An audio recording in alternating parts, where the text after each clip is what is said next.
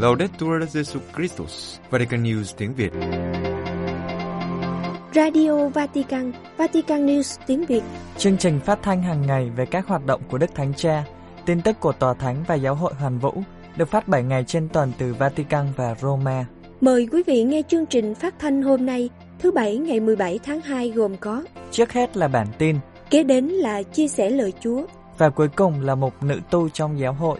Bây giờ, kính mời quý vị cùng Thanh Tuyền và Thái Sơn theo dõi tin tức. Đức Tổng giám mục trưởng Kiev kêu gọi lên án tội ác chiến tranh. Roma phát biểu tại cuộc họp báo của tổ chức trợ giúp các giáo hội đau khổ ACN. Đức Tổng giám mục Sviatoslav Skepchuk, giáo chủ Công giáo Đông phương Ukraine nhấn mạnh sự cần thiết phải lên án tội ác chiến tranh. Ngày 24 tháng 2 tới đây, đánh dấu 2 năm cuộc chiến ở Ukraine.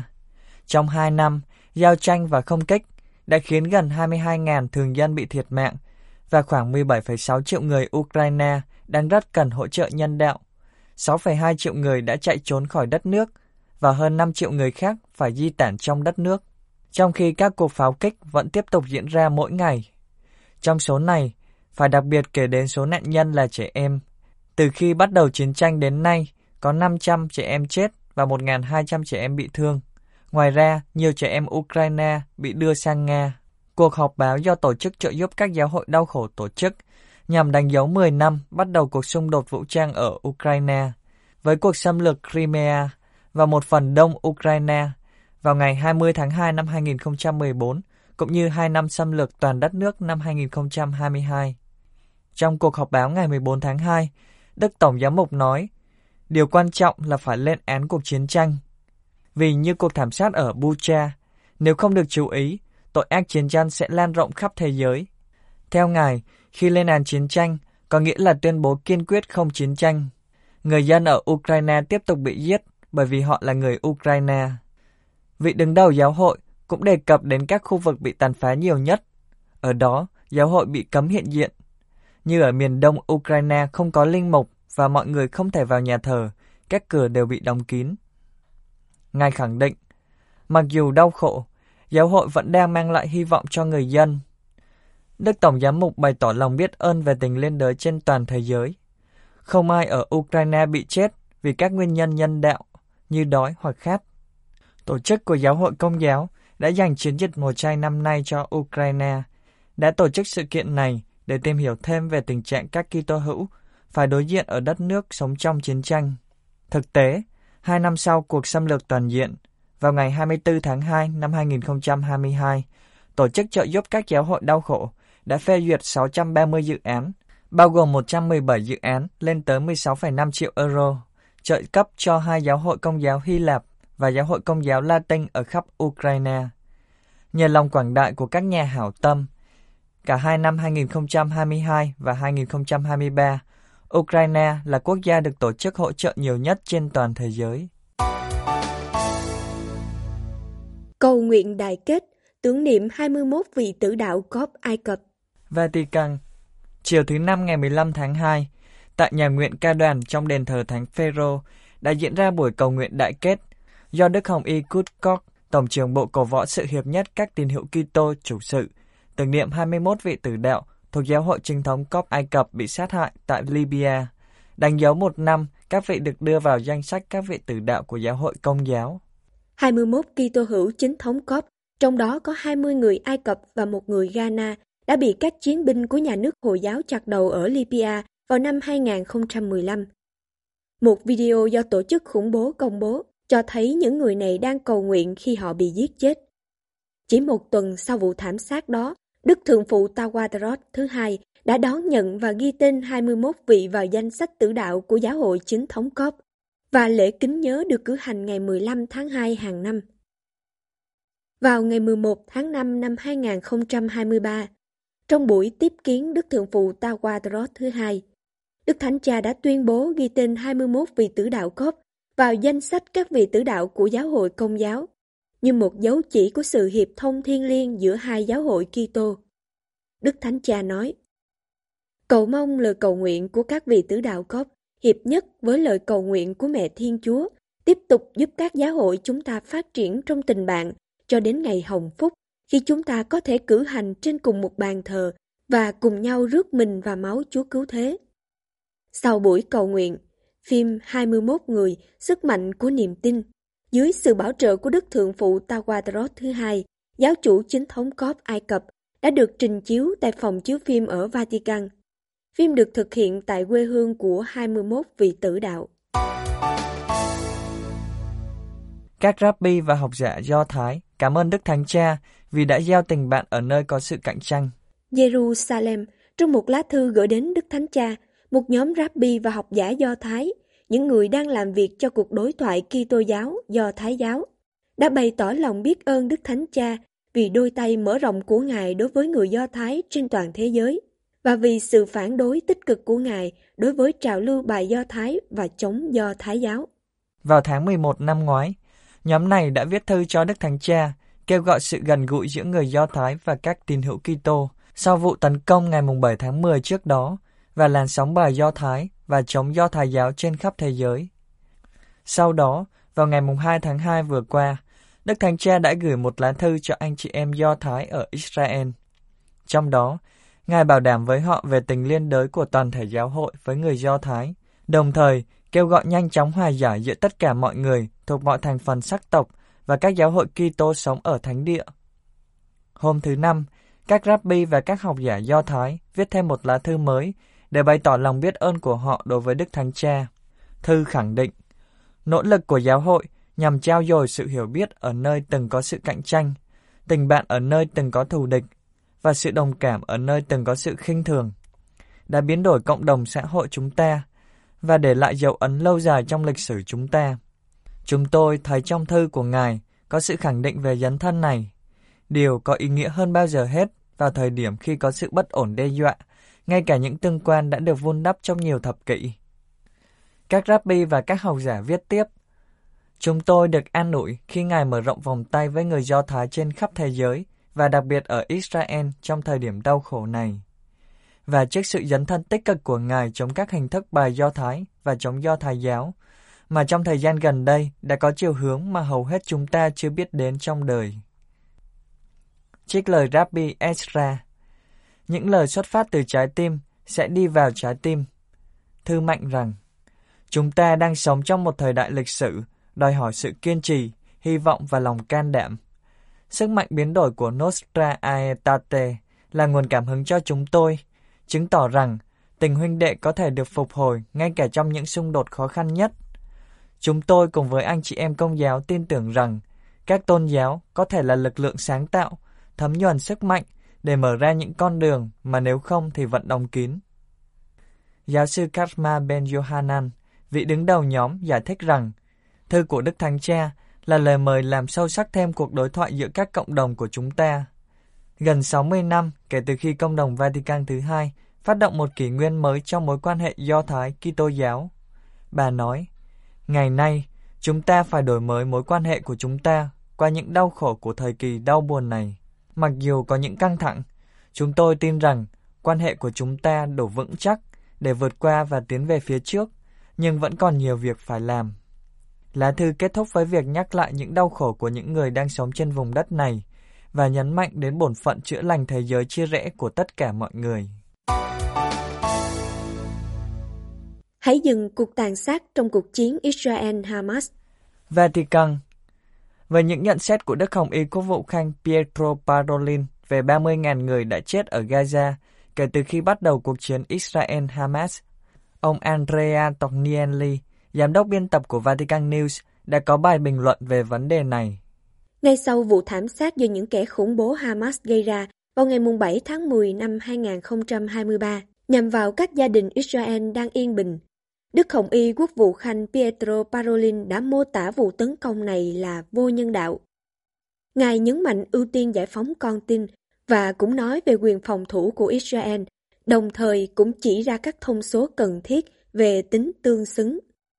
Đối thoại với các nhà báo vào thứ Ba, ngày 13 tháng 2, sau khi kết thúc một sự kiện với chính quyền Ý, Đức Hồng Y Parolin đã nói những lời rõ ràng những gì đang xảy ra ở Gaza. Ngài lặp lại, việc lên án rõ ràng và dứt khoát với mọi hình thức bài Do Thái, Đồng thời, Đức Hồng Y nhắc lại yêu cầu rằng phòng thủ của Israel vốn đã được viện dẫn để biện minh cho hoạt động này phải tương xứng, và chắc chắn với 30.000 người chết thì không phải vậy. Đức Hồng Y nói thêm, tôi tin rằng tất cả chúng ta đều phẫn nộ trước những gì đang xảy ra bởi cuộc tàn sát này, nhưng chúng ta phải có can đảm để tiến về phía trước và không mất hy vọng. Lời mời gọi của Đức Hồng Y không phải là khuất phục trước sự tuyệt vọng, trước sự việc được cho là không thể tránh khỏi của một vòng xoáy bạo lực, vốn không bao giờ có thể mang lại hòa bình, nhưng có nguy cơ tạo ra những hận thù mới. Trong một cuộc phỏng vấn của tờ báo Ý Infarto Quotidiano, nhà văn, nhà thơ Edith Bruck vào mùa xuân năm 1944 ở tuổi 13 bị bắt tại khu ổ chuột Sátoraljaújhely của Hungary và bị đưa đến trại Auschwitz, cũng bày tỏ lập trường tương tự.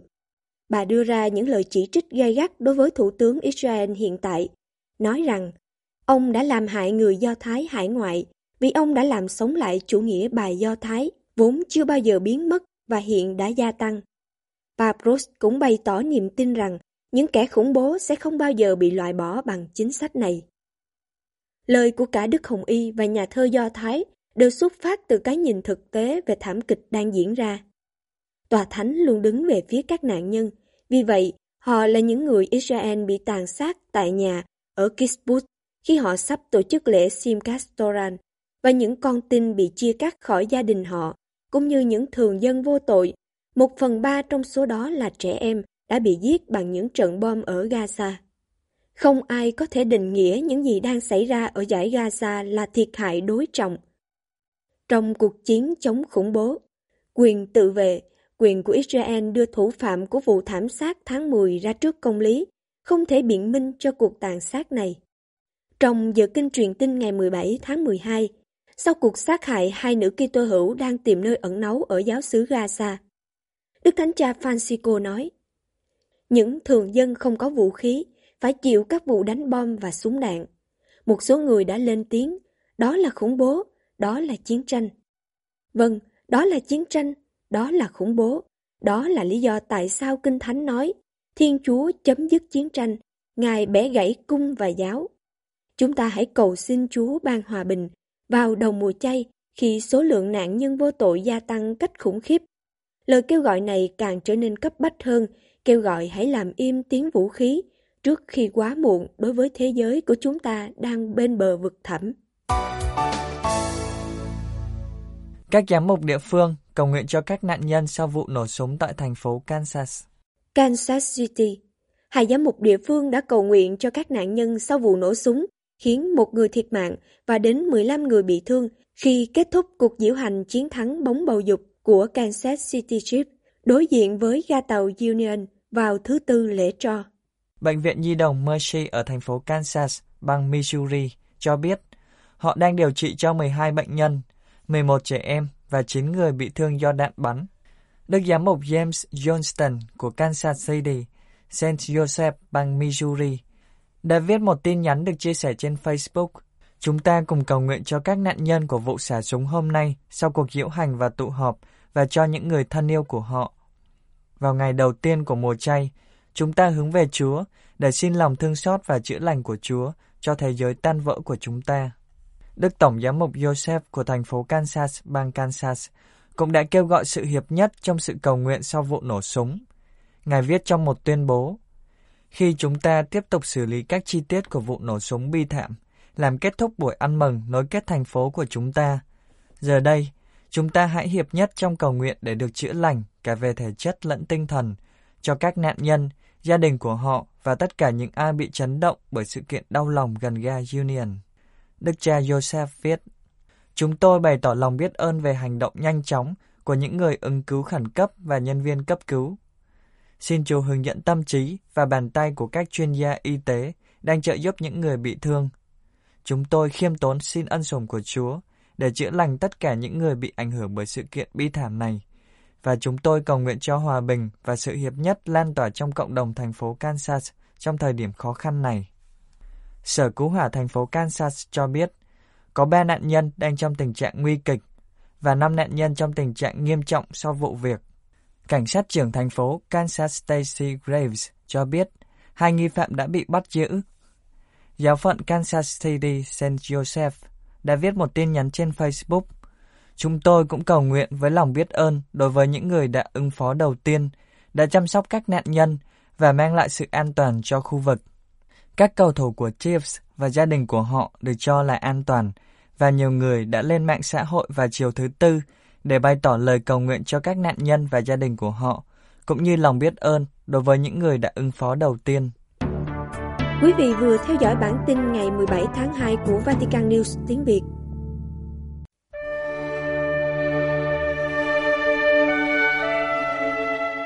Vatican News tiếng Việt. Chuyên mục Chia sẻ lời Chúa. Linh mục Giuseppe Trần Sĩ Nghị dòng tên chia sẻ lời Chúa Chủ nhật thứ nhất mùa chay.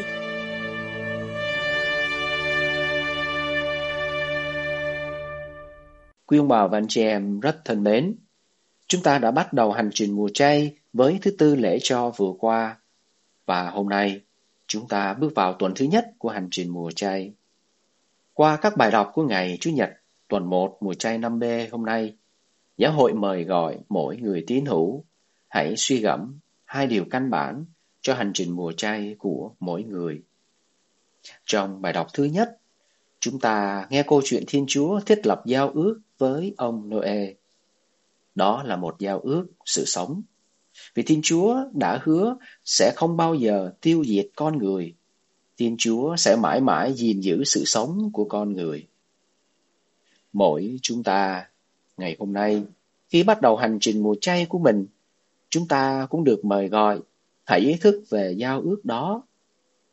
Mỗi người hãy ý thức rằng cho dù có biến cố gì xảy đến với cuộc đời của mình đi nữa, thì Thiên Chúa vẫn mãi gìn giữ sự sống của chúng ta. Chúng ta luôn được sống trong giao ước tình yêu với Thiên Chúa. Vì thế, thưa quý ông bà, anh chị em, chúng ta được mời gọi hãy tiếp tục cảm nghiệm rằng hành trình mùa chay của mình là hành trình mình bước đi trong giao ước sự sống với Thiên Chúa, bước đi trong sự gìn giữ dẫn dắt của Chúa đang hướng dẫn mỗi người hướng đến sự sống vĩnh cửu của Thiên Chúa. Mùa chay không phải là thời gian làm chúng ta sợ hãi, nhưng đó là thời gian để mỗi người cảm nghiệm tình yêu thương của Chúa dành cho mình. Điều thứ hai, Giáo hội mời gọi mỗi người tín hữu hãy chiêm ngắm Đức Giêsu để cùng Đức Giêsu bắt đầu hành trình mùa chay của mình. Trong bài Tin Mừng hôm nay, Thánh Marco kể rằng thần khí đã thúc đẩy Đức Giêsu đi vào hoang địa. Hoang địa nơi Đức Giêsu đi vào, đó không phải là một nơi hoang vắng chỉ có một mình Đức Giêsu thôi, nhưng nơi đó có cả Sa-tan lui tới, có cả các giả thú và có cả thiên sứ của Thiên Chúa.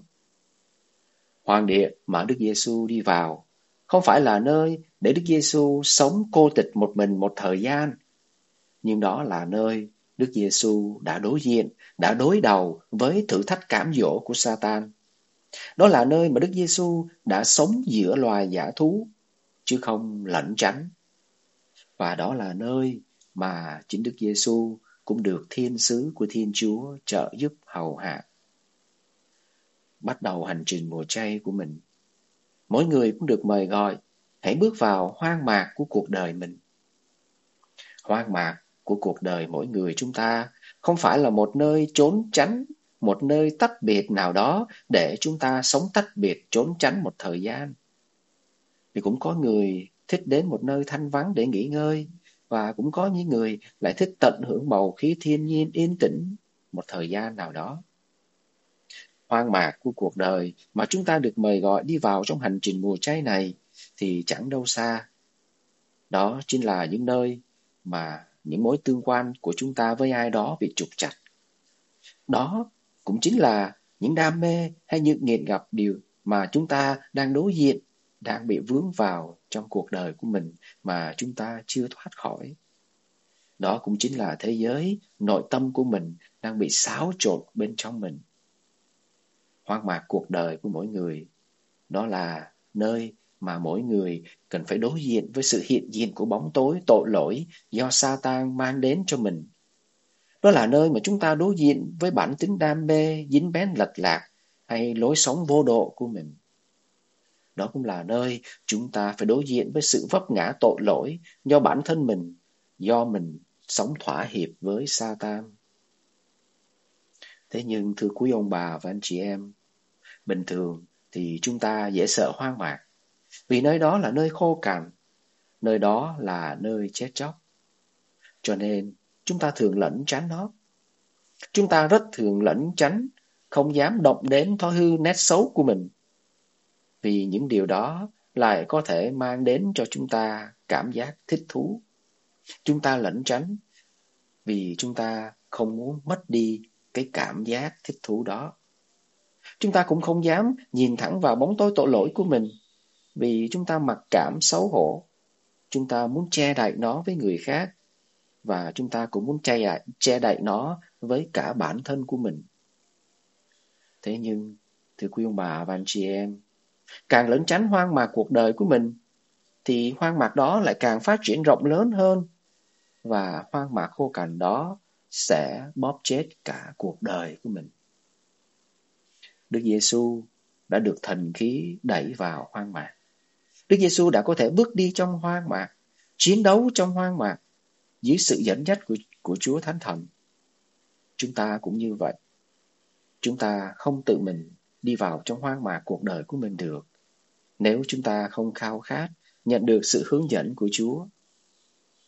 Trong hành trình mùa chay của mình, mỗi chúng ta cũng được mời gọi cùng với Đức Giê-xu. Hãy tập lắng nghe những thúc đẩy nội tâm trong mỗi ngày sống, để cảm nhận và từng bước nhận ra sự hướng dẫn của thần khí Thiên Chúa trong cuộc sống mỗi ngày của mình.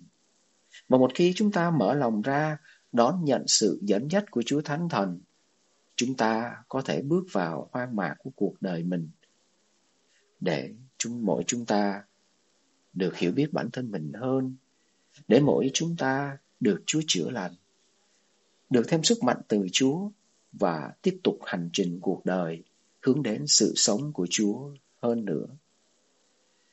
Bắt đầu hành trình mùa chay, mỗi người hãy cùng cầu xin Chúa cho bản thân mình và những người chung quanh được bắt đầu hành trình mùa chay với lòng tin tưởng vào giao ước sự sống mà Chúa đã kết ước với mỗi người ngang qua giao ước với Nô-ê, để hành trình mùa chay của mỗi người thật sự trở nên một hành trình cảm nghiệm tình yêu và sự sống của Chúa đang ban tặng. Chúng ta hãy cùng cầu xin Chúa cho bản thân mình cũng như những người chung quanh mình có được lòng khao khát đón nhận sự hướng dẫn của Chúa Thánh Thần, biết mở lòng để Chúa dẫn mỗi người bước vào hoang địa của cuộc đời mình. Cũng như Đức Giê-xu đã chiến đấu trong hoang mạc với sự hỗ trợ của các thiên sứ, xin cho mỗi người chúng ta cũng mở lòng để đón nhận sự trợ lực của Chúa, can đảm để cùng Chúa chiến đấu với bóng tối sự ác nơi cuộc đời của mình, can đảm và kiên nhẫn điều chỉnh lối sống, để không sống theo lối sống thỏa hiệp với Satan nữa, để có thể tách rời với đam mê lệch lạc, để có thể đón nhận sự sống của chính Chúa đang ban tặng cho mỗi người ngang qua chính Chúa Giêsu Kitô. Amen.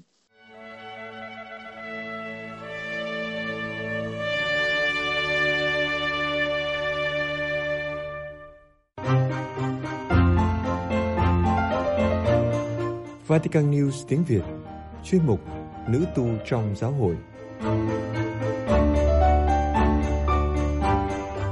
được dựng nên theo hình ảnh Thiên Chúa và được mời gọi loan báo về Chúa Kitô.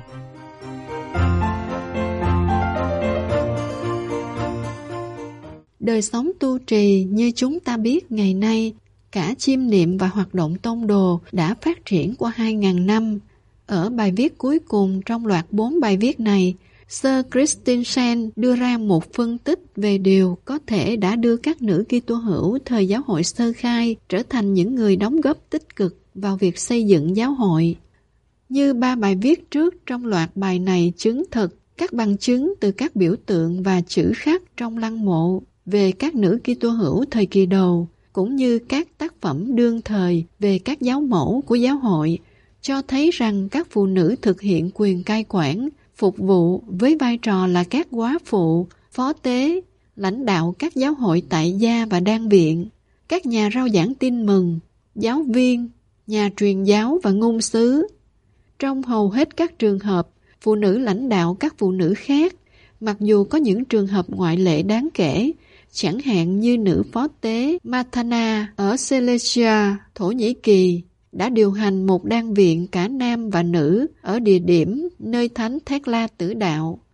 Những Kitô hữu thời giáo hội sơ khai này đã tự do làm chứng và rao giảng, bất chấp sự phản đối đáng kể của các nam Kitô hữu thời đó.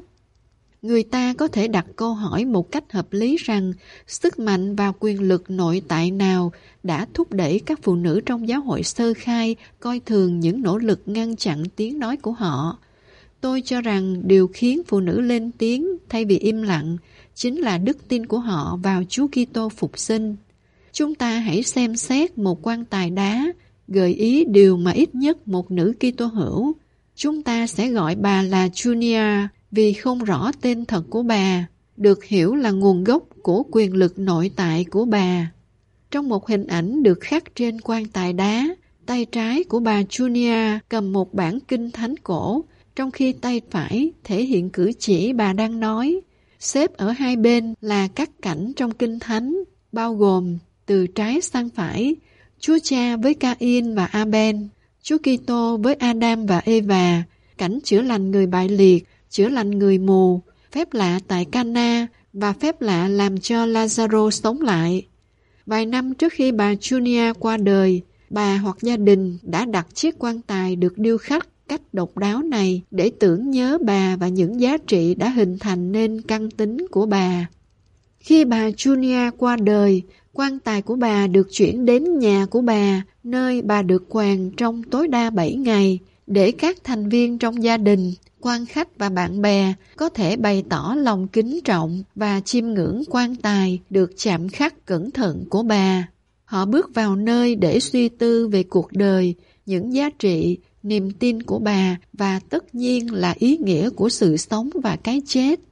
Trong một bài báo xuất bản năm 2004, tiến sĩ Janet Tulloch, một chuyên gia về các hình ảnh Kitô giáo thời sơ khai, đã nhận xét rằng nghệ thuật cổ xưa được coi là diễn ngôn xã hội nhằm thu hút người xem với tư cách là người tham gia, sử dụng tiêu chí của Tulloch.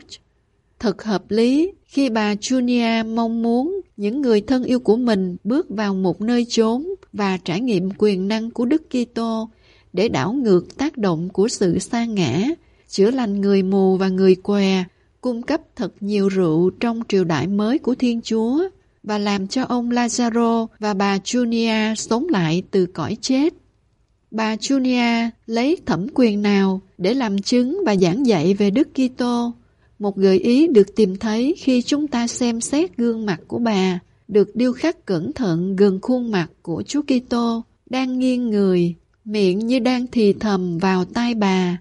Bà Junia và gia đình mong muốn bà được nhớ đến như một người đã giảng dạy với thẩm quyền của Đức Kitô.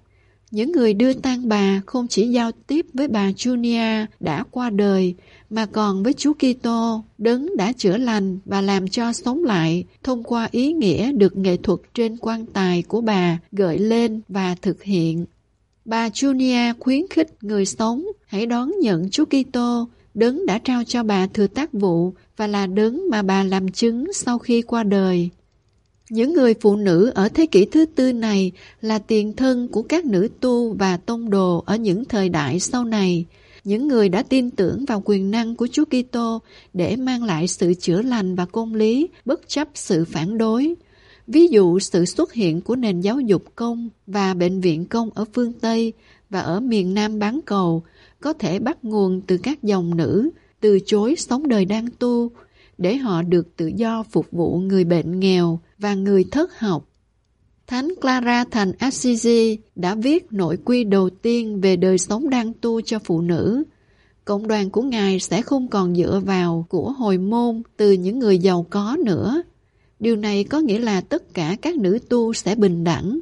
Vị giám mục đã phản đối Ngài trong nhiều năm, chỉ chấp nhận khi thánh nữ sắp qua đời, bất chấp những lo ngại từ tòa án dị giáo. Thánh Teresa thành Avila đã vạch ra một con đường mới, để sống kinh nghiệm có Thiên Chúa hiện diện ở trung tâm cuộc sống chúng ta, cũng như trong các hướng dẫn và bí tích của giáo hội.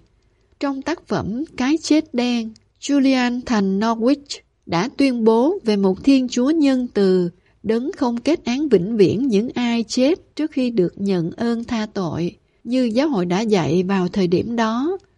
Nói chung, các nữ tiến sĩ của giáo hội, Thánh Teresa Thành Avila, Thánh Hildegard Thành Bingen, Thánh Teresa Thành Lisieux và Thánh Catarina Thành Siena đã làm chứng cho một Thiên Chúa thương xót hơn là phán xét. Những bức phù điêu được chạm khắc trên ngôi mộ của bà Junia, một nữ Kitô hữu thời giáo hội sơ khai, cho thấy rằng trải nghiệm hiệp thông với Chúa Kitô phục sinh của bà là nền tảng cho việc rao giảng và giảng dạy của bà, bất chấp những lời khuyên phải giữ im lặng. Trong lịch sử lâu dài và đầy thăng trầm của Kitô giáo, và có lẽ đặc biệt là trong lịch sử các dòng nữ, sự đồng hành gần gũi của Chúa Kitô đã giúp các tín hữu vượt qua những trở ngại dường như không thể vượt qua, củng cố họ để họ chấp nhận rủi ro nhân danh Thiên Chúa, đấng mà tình yêu của người cuối cùng sẽ trị vì dưới đất cũng như trên trời.